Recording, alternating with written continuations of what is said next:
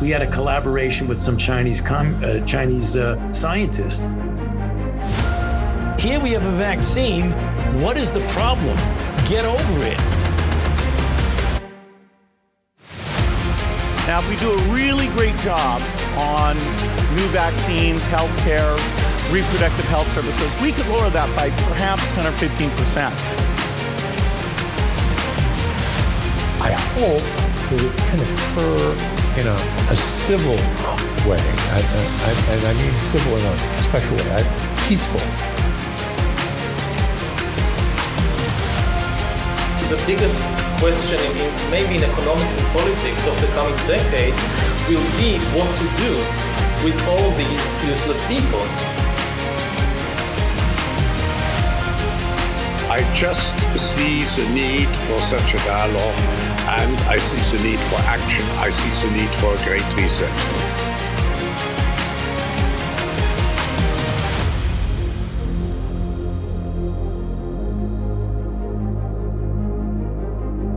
We are 1,378 days into 14 days to flatten the curve. Thank you for joining us today. I'm Johnny Anderson alongside Ned for a supposedly this is going to be a non-political podcast. I, I don't know how we're going to avoid that, but um, it seems as though we're going to give it a legitimate shot. So, what do you have? You want to talk about the um, uh, the grand solar minimum, or you have a, you had another name for it last week? I can't remember what it was, but yeah. Yeah, I was just going to have a little chat since. Well, first of all, how are you?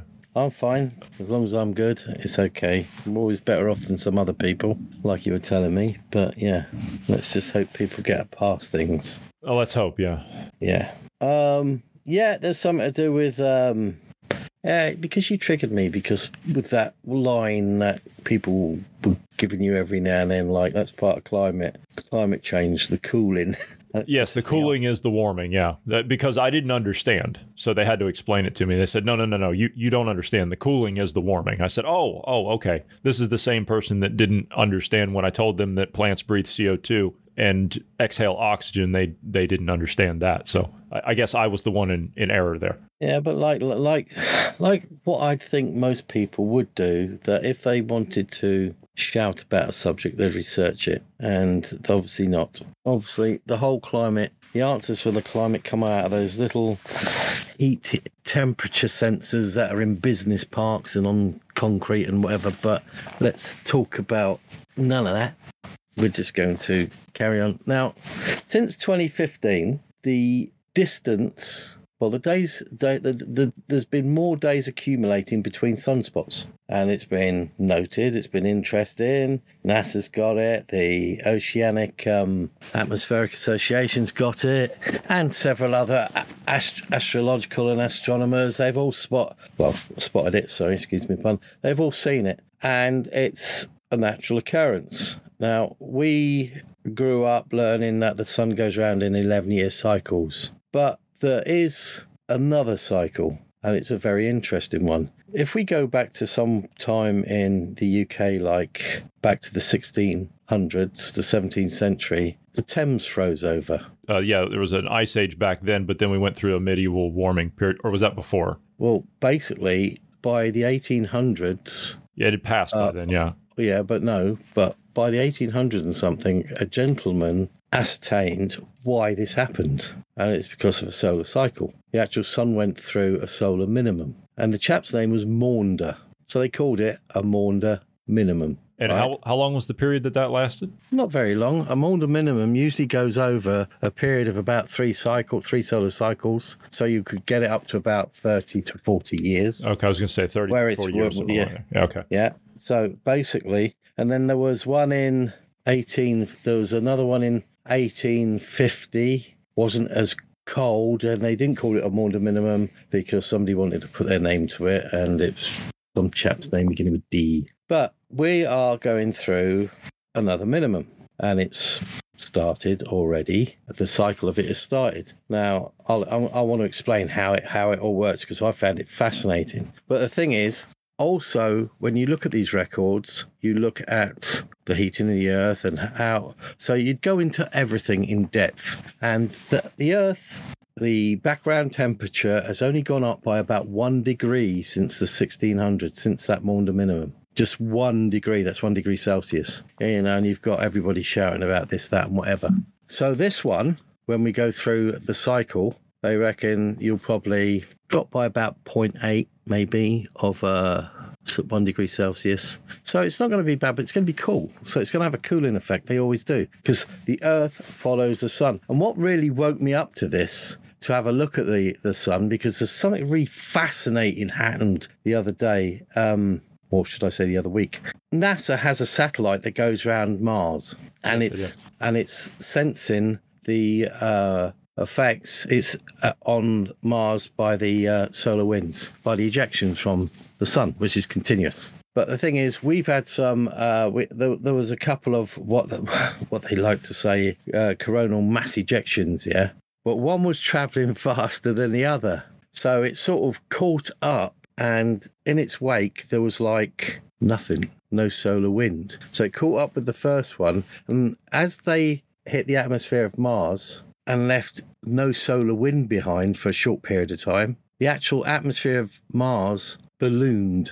And the satellite, instead of being outside the atmosphere of Mars, was inside it. And it went, This is weird. And apparently it's happened before. Apparently, because when because we're getting bombarded all the time, the atmosphere sort of has a um, teardrop effect. So you've got this pushing back, and you got like a tail. Yeah. So if you're so if, your solar wind drops, it all comes together, and your atmosphere actually balloons, and it can go up to four to five times the size. That's quite, quite amazing. substantial. Yeah, that is Yeah. that is quite substantial. Four to five times. That would that put us near the moon? but it's quite large. It's well, the moon is what two hundred? Is it two hundred fifty thousand miles away? yeah, yeah, Yeah. that's right. So that's yeah. I guess. Well, maybe if we do the math, that might be pretty close.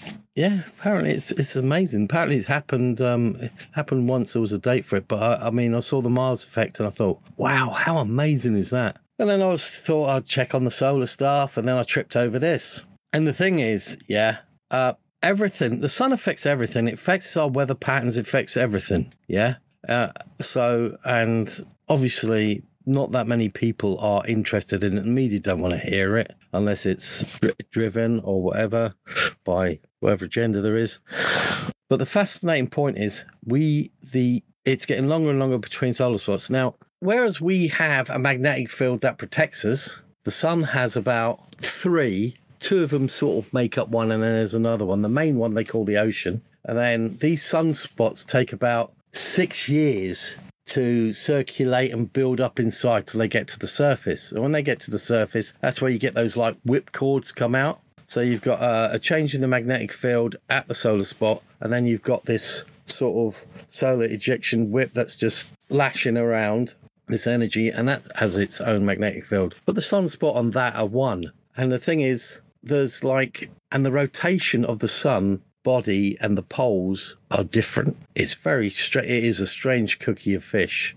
And you've got these two magnetic fields, which which are sort of um, out of phase with each other. They call it antiphase. Now, waveform, Johnny, a waveform, yeah. So if you have Yeah. a baseline Yeah, and you have like a yeah. yeah, Uh-huh. yeah, and you have Peaks like and- an S on its side. Yep. So you've got a build up of an S, which Yep. goes through a maximum positive through the baseline. It's like what you see on an oscillator. Yeah. Yeah, it goes through a negative. Yeah. Yeah. Now, if you can think of two of those traveling along, but one of them is like a bit further behind the other, Just slightly out of phase. Yeah. yeah, but then eventually they get to a point where one is at a positive maximum and the other one is directly at a negative maximum below the positive. And this is what they call like a um they, it, it's it's like a distortion effect. They don't But cancel each other out. It does intersect at some point. Yeah, yeah, Yeah. And when it does, this is where you get a minimum. And this is what is happening. Now, it takes a long time to actually, it takes about three cycles. So, funnily enough, I always wonder this, this agenda of uh, 2030, 2050, and yet now we're going into a cycle that will probably extend to that same time. You know, people are very aware of this. Yeah, but and not so you're, you're going so you're going to get this cooling effect. Yeah, but they're Yeah? not telling people. I, I agree with you that they are aware of it, but that's I, I've been making the argument for a long time. Just obviously not on the podcast because we haven't really talked about it in you know in, in detail like we should be, I guess. But uh, I've been telling people for a long time now. I said, oh, they know that this is coming because what is this going to do to our crop yields? We're going to Well, have shorter growing seasons. Well, yeah, this is it. The, the- I mean, how many people have noticed that they've been thinking, hang on, the season's sort of slightly shifting and there's the growing season is shifting. Yeah, we, since we have been moving into this minimum, yeah, and we will get within the minimum, and that does mean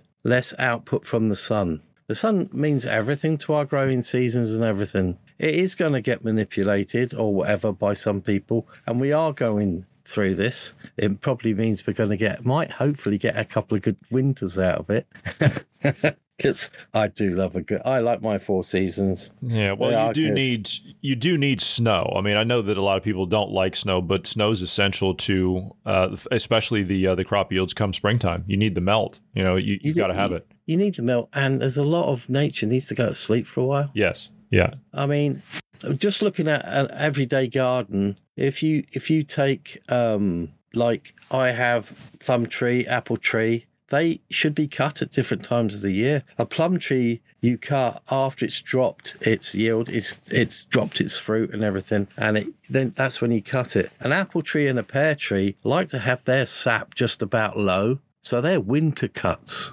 Otherwise, you can affect you can affect how these.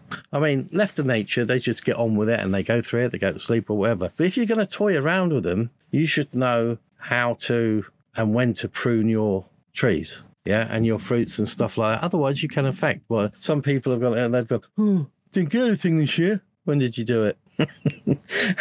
yeah, sorry, you might have just upset it a bit, you know? Um, you don't generally cause um, disastrous effects, but you could not, it could stop your yield the next year and stuff like that. But the temperatures, the effect of the sun, obviously photosynthesis for those people who like to know about it and what plants do. Yeah, Uh, it does need light. Oh, and I wonder how it's going to affect all these. Um, not being political, because ordinary people do have solar panels and solar arrays and everything else. And will the percentage usage of those drop, which is, could be troubling for somebody? I don't know.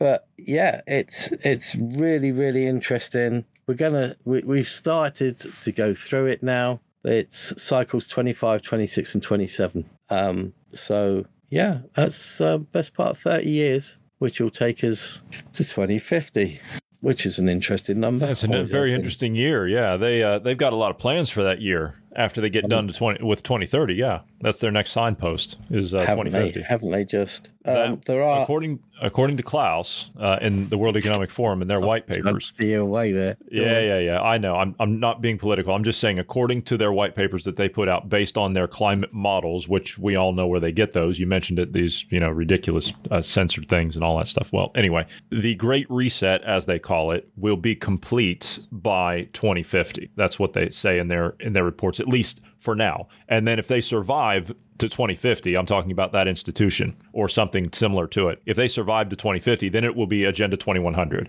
Well, there you go.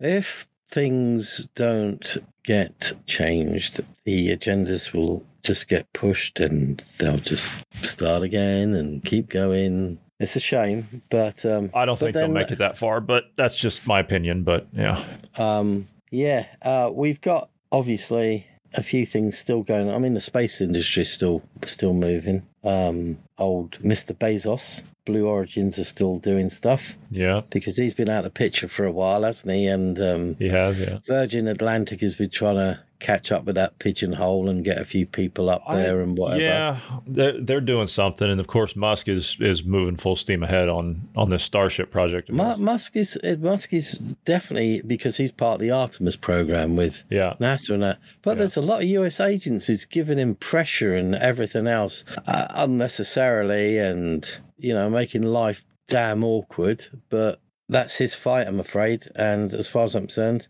keep fighting because that Starship's had two flights now. The second one was better because they managed to get, because they've got what, 33 engines on that thing, the far off? I believe so. Thir- 33, yeah. 30. it- It's just under 40. Yeah, Yeah, and um, they all fired. The separation was good. the Raptor, which is the next part up, actually, Raptor engines up there, they fired off as well. And then things went a bit skew F, but it's a bit forward, a bit more forward. Um, but he he does a hell of a lot. He's putting satellites. I hate to think how many satellites are in low Earth orbit at the moment. We're into the thousands now, I believe. Oh, we're oh no, there's thousands of them up there. You can actually look up there and spot them. Well, you can, I night. can't, but yeah. Yeah, yeah. I I do have a definite lack of light pollution. But then I can look up and I go, yeah, that's a mirror image of that and that. And it, it look if if you didn't know better, you'd think you were in they were cornerstones of a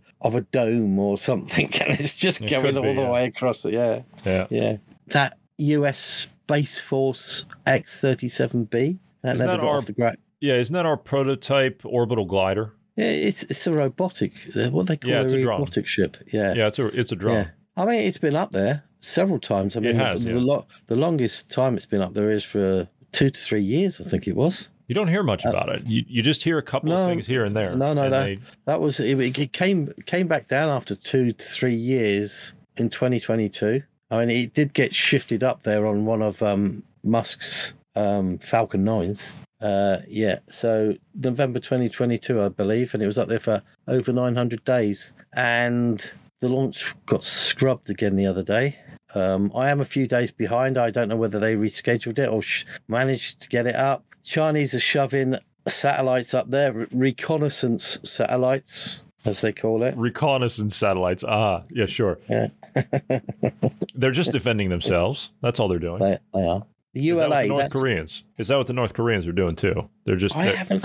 I haven't because they're putting stuff up it. there too. The, the North Koreans, the Iranians, and the Chinese are all three doing this. Oh yeah, we had something on um, the Iranians, but I haven't seen anything on the North Koreans. They put two. Uh, um, they they just put one up. Uh, what was it like two weeks ago? I think. Oh right. Yeah, they did. They put a uh, a surveillance satellite up, and supposedly, obviously, you don't you don't know. It could just be communist propaganda. But um, within two hours, they had satellite images of all of our naval facilities in Guam. Marvelous. Does it really? does it really matter? no, because they could get that from the Chinese anyway, so it doesn't, really, or the Russians, so it There's, doesn't really matter. there's enough satellites up there that you could probably get near enough anything. I do like what the Aussies have. They they bump theirs around to look at others other satellites. I think that's quite excellent. Yeah. And they're not looking down; they're actually looking at what else They're is up looking there. at yeah, see what else is up there. Sure. Um, United Launch Alliance. That's um, total US, isn't it? It's Lockheed Martin and Boeing, I think. Their new Vulcan Centaur rocket scheduled launch 24th of December. That's been cancelled. So that's Oh, going to everybody's going to be having eggnog and singing Christmas carols at that time. Yeah. so. Oh, I'll get festive. Well, that that was um, basically that was meant to they they're meant to have sent a new rocket up, and it's meant to have had a um, uh, the Peregrine lunar lunar lander, which was designed by a company called Astro Astrobotics. And that was meant to have gone off and be heading to the moon before Christmas, but that's not going to happen until next year. Uh, what else have we got? Oh, yeah, that was interesting. Plasma Tech, NASA. NASA's technology transfer program. It's licensing the rights to a new form of propulsion. It uses electromagnets to control the flow of plasma over an aircraft and spacecraft flying at hyperspeeds. Now, what they found out was, right, flying at such speeds, yeah, you get obviously you get um There's going to be a lot of me. resistance. There- There's going to be a lot. you know you get a massive lo- load of charged particles coming Yes. across Yeah. around the body Yeah, yeah sure. which which ionized air yep i get it. I get it. It makes sense. This is the Right. problem we have with um, with some of our hypersonic technology right now, at least publicly, uh, is is that is because we're having problems with the current material we have to be able to cope with that. yeah so what they're thinking of doing is embedded into your heat shields they were going to uh, put two electrodes and then have a, a electromagnet underneath it. So basically they reckon they could actually capture energy from these charged particles to either charge a battery system or they could actually probably use it to sort of charge up a electromagnetic coil and use that energy to allow movement. The actual I, f- I energy, feel like energy that's yeah. I, I feel like that would be the beginnings of almost like a hover technology. Yeah, well, it's it's it, basically Like they're, they're, the- in the they're trying to see if they can use it to reduce the actual drag of the aircraft as well. Yeah, yeah. So Well, that- you know sure. it has a has a positive effect, but Yeah. they it, the concept is interesting, and you know it. it Hang on a minute. Is this the is this the electromagnetic shielding that they've been kind of toying with? There's a um, there was a patent that was done on this. Bruce and I talked about it. I think about a year year and a half ago, somewhere along in there. Well, they I I think they call it MHD, uh, uh, magneto hydrodynamics. Yeah, yeah, yeah. Hydrodynamic thing. But Yeah, yeah. they, they, we saw something. We saw a patent that was filed in the U.S. by uh, I want to say it was uh, a contractor that was doing a DoD thing. It was public. You could go in and look at it, and it was for a um, um, like an electromagnetic shielding thing for something. We didn't know what the what it was for. Well, I mean, even space isn't empty, is it? I mean, No, there's a lot of you radiation up there. yeah, and you still got particles. That's why they start. They they uh, always had the idea of the ramjet theory of like these great big magnetic cells and scoops just pulling particles in and then push them through a cesium reactor and getting propulsion out the end of it and stuff like that. The ramjets, and that yeah, but we're talking slowly gathering up linear speed and being out there for generations sort of thing if you're going to do any distances. But people came up with that because they knew the distances but they had to. Psychologically we've always had to do stuff like that because we know that uh, the curvature of space and time and everything else meant it would take us a long time to get anywhere until technology catches up. So for the sake of not going loony and not thinking we're not going to get off the rock, they had to create the science to actually say, okay, it might take us a long time. Musk yeah. actually, uh, Musk actually did the math. He had his his people at SpaceX sit down and do the math once. I heard him talking about this on Joe Rogan's podcast uh, quite a while ago. It's not the most recent one that he did. It's been two or three of them ago. Um, but he said that for us, as in the human species right now, for us to colonize with sublight speeds, right? So with our current speed or maybe even just a little bit faster kind of thing you know with advancements given what you could predict in advancements with technology it would take us to colonize the entirety of the milky way galaxy right so oh, it's just nuts. 1 million years is what they That's came up with yeah, that's just Yeah. nuts, man. yeah That is just, uh, yeah, it's an incredible amount of time and maybe even longer. could be longer yeah say. sure Yeah. yeah Oh, yeah, definitely. Um, but thankfully, stars do last a long time. they do yes they last a little bit longer than a million years yeah yeah, yeah. Which you know, because some people go, "Cool, really? Yeah, won't they be going? Won't the lights be going out then?" No, million years is a bit of an itch, in you know. that's nothing in like- terms of the cosmos a million years No. is nothing that's a blink of an eye No, no, no, it's not. And when you think that um, we're we're not even a blink, but there's, there, there is so much there. I just we've lost the spark. We need to get out there. Uh, we need to just keep going. Mankind has to flourish because we have such great possibilities. And if we're stupid enough not to, stupid enough to wind up and mess it all up, it's a bit silly. But um, yeah, that is one thing. I mean, somebody asked me today. I was um, I had to go um, I, I, I was going to do, I actually was going to go Christmas Carol, but I had to go get my daughter um, because she was coming back early and she's obviously cold and stuff. I said, I'll catch you in the chippy. So we went, I was, I was standing in the chippy and there's someone there and they're giving it, oh yeah, um, parents, uh, they're still there, they're, they're 90 years old. And I went, yeah, okay. 90 years old. You know what I said to my mum when she was 90? I said, if it, where's it hurt, mum? I went, why is that? And she went, here, there. I said, you stop shrinking at 90, mum. So you've just got all those aches and pains to go with you. And she nearly made 102, bless her heart. And we just got talking, and he and he went, yeah, "It's a long time to live, though, isn't it?" I said, and he went, "Would you want to live that age?" I went, oh, "I want to live a lot longer than that."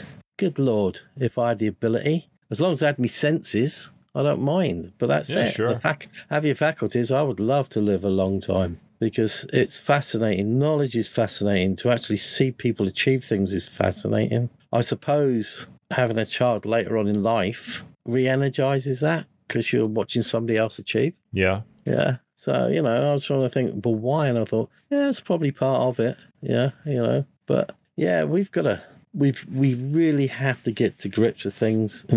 I don't think people do find knowledge fascinating, but it's taking a back seat. People are bored. I don't necessarily think they're bored. I think they're just they're too preoccupied with entertainment. They don't want to learn about anything real. I mean, we've been I- making this argument for years. Yeah, I went down country and um, I met up with, um, you could say, three or four different young individuals. And one of the questions was, why should I bother? Because they don't see the future they want to try and attain attainable. You know what I mean? Like, um, they would they would like if education wasn't so expensive at the university level, which puts a barrier up to most of them, which has only really happened and become nasty in the UK over the last decade or so. Um, yeah, it's they and a, a few of them have got that, and they're bright, bright. They they go through school, they come out of school, they get the uh, A pluses, whatever, ever, and then they think A level, and then am I going to be able to do the university? And a lot of them because they can't even the, the poor youngsters are going to struggle unless they get support. And uh, that, that's not a political thing. I just worry for them. I, uh, it, like I say, it's a time of reflection. But positive side of that is, hopefully, after we had a chat, they're going to give it a go and everything. We had a chat, and I said, "Well, yeah, you've got to do it for yourself. You only let yourself down.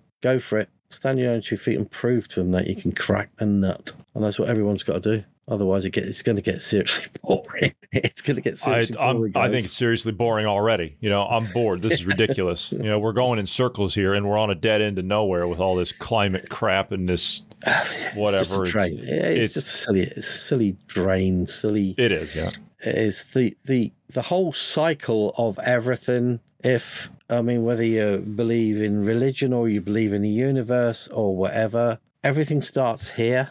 And to some extent elon's got it right. We need to get out there to exponentially give our chance a survival percentage higher percentage chance of survival. But also once you get out there, once you start finding all the minerals, once you start finding all that, what you've got in the asteroid belt, what you've got at Mars, everything, then you can really start looking after your house. Then that's when the Earth benefits. Because at the moment, it's all squabble and you're still using up everything here, just squabbling and going backwards. It's a negative. It's a massive negative. It's a massive negative. Uh, was that political?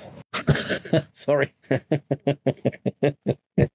but anyway, you can't really get hope- away from it. You know, in in, every, in this in this day and age when everything's political, you can't really get away from it. It's really I know it, it's it's a bit nuts. We yeah we we are at crossroads where we just could get out there and have so much fun. Yeah, hard work, fun, but it'd be very very interesting. And the one thing that I because I'm in the higher bracket of age and I saw the early days of the moon race, it's not going to be me. I am going to have to be an observer, which is a shame, really. But hey ho, never mind. Well, it's been a nice little short one. You got anything else before you uh, get away? We're going to have a special roundtable coming up on Friday this week with myself, you, and uh, and Marty. I'm looking forward to that. We'll be burning the Yule log, I think, before we uh, before we head off Oh. for the uh, the Christmas holiday. Yeah, well, I just, um, yeah, hope everybody gets a decent Christmas present this year. Doesn't have to be massive. It just, uh, it just has to be, yeah, nice. Yeah, I don't know. People ask, don't they? What do you want for Christmas? And Just a good time. Sit round, plenty of food, put a smile on my face, be happy. Yeah, watch other people open presents because I don't know. You get to a point where you give it, what do I need? Yeah, you just don't need anything anymore. You know, I was I was struggling to come up with some things this year, and I'm like, yeah, I just I, I don't want anything. You know, I, I really don't. There's nothing uh, things that I could just pick up myself. You know what I mean? Throughout the year, and it, it doesn't really matter to me anymore. As long as everybody's happy and healthy and has a great holiday season, that's all that matters to me. It is. It's, but that's a massive, isn't it? It is. That's a big ask. And This all- time, yeah. yes, it is. Yeah, yes. Just um, try and put a smile on someone's face, whether you know them or not. That'd be good. Good Christmas present. But there you Right, go. my friend. I'm going. Very good. I will see you later on in the week. It's been a great conversation. Thank you for being here today. Thank you to all of the listeners. God bless everyone, and have a great evening. Bye all.